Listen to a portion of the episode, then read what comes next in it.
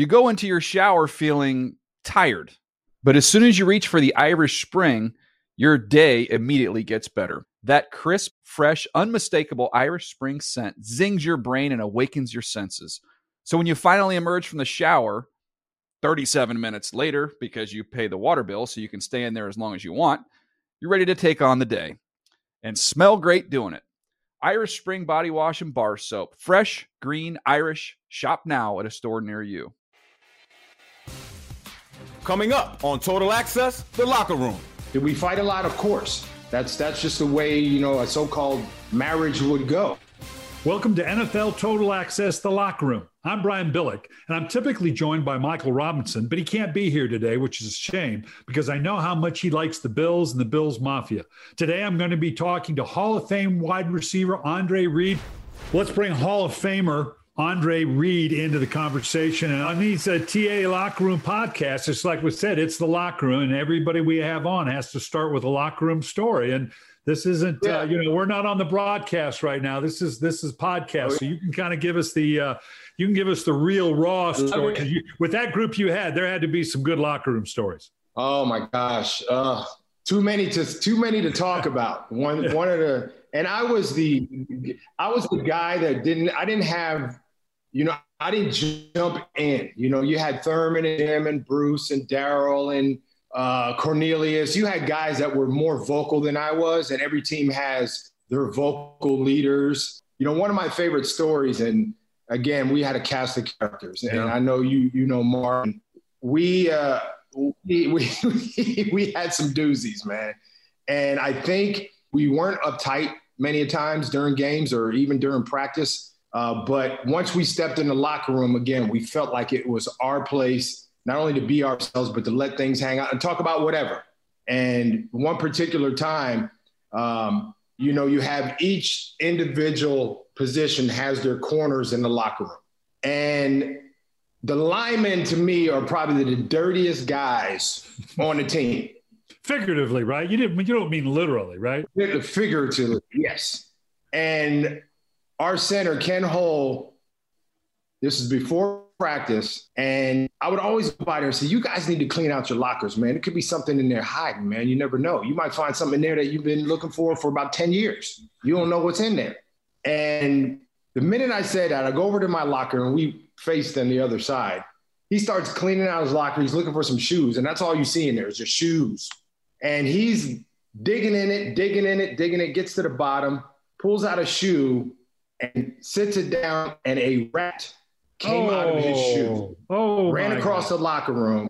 Locker room cleared. You never saw so many guys, especially 315, 330 pound guys, run so fast out of the locker room.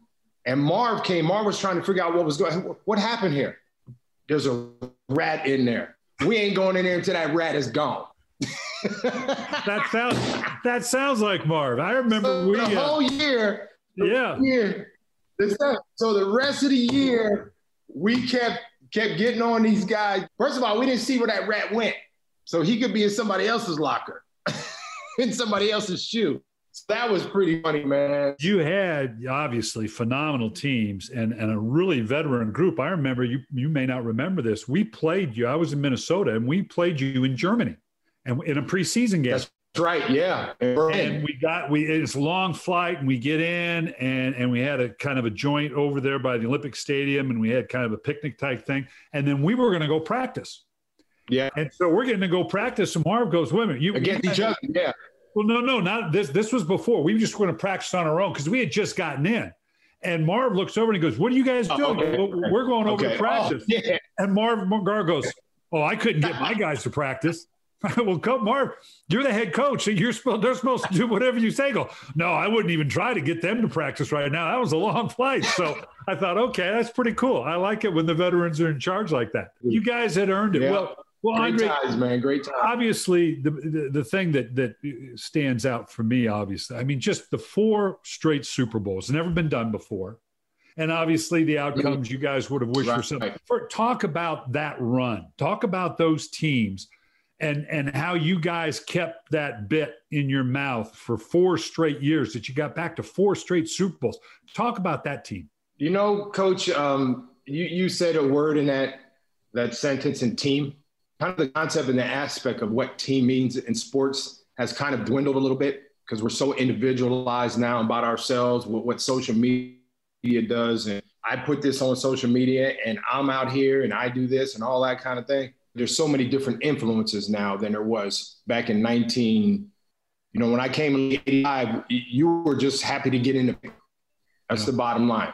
Um, and I think our head coach, Marv Levy, he wasn't the kind of guy that was going to get in your face about a lot of things. And he let you be a man.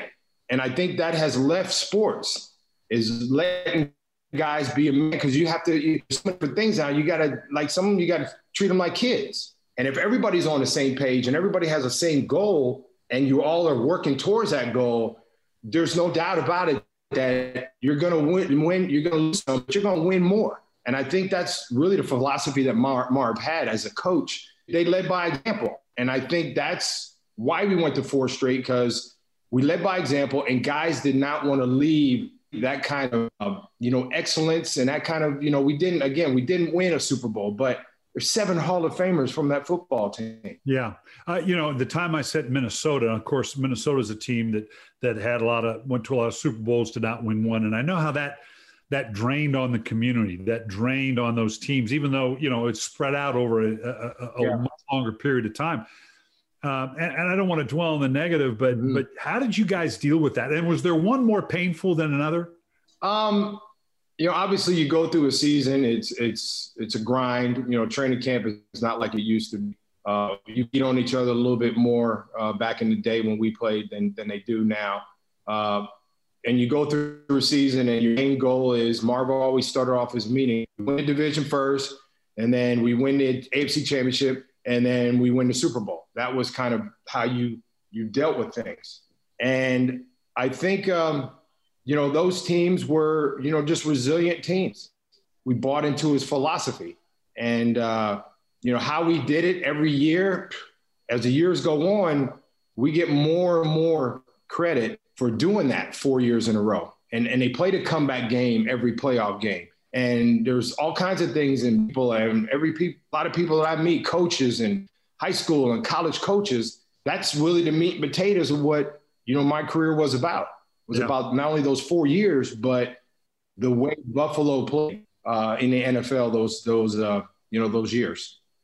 You know, you the, obviously like like all great passing offenses, and and when you get the numbers that you created, you and Jim Kelly obviously had to have a special relationship, kind of a, a sixth sense about right. what the other guy was thinking. Jim Kelly, one of the toughest quarterbacks that we've ever seen in this league. Talk about that relationship and talk about were there any particular yeah. moments where you and Jim, you you were kind of like, God, I don't, I can't believe we did that, or damn, Jim, I don't believe you you could still get up from that. One thing about Jim that I really kind of separate him from quarterbacks, he always had a sense that no matter what the circumstance was, if we were winning or we losing, he was the same to a certain point every time. When he stepped under center, he came in a huddle. This is what you got, and you had to respect that. And I respected him. We fight a lot, of course, that's that's just the way you know a so-called marriage would go. I, have got to ask. You know, obviously, it's such an honor uh, to be in the Hall of Fame. Uh, it took a while. Mm-hmm. And the game has changed. I mean, you had 90 receptions in 94, but now we got guys catching 100, 120. I mean, the game is different and the ability to put up these huge numbers. Talk a little bit about as you were waiting for this to happen and you're seeing how the game is changing and players are getting more opportunities. What your mindset was waiting for this call from the Hall of Fame? It was difficult at the time. I think, uh, you know, my last two years in the league is when I started getting all this Hall of Fame talk.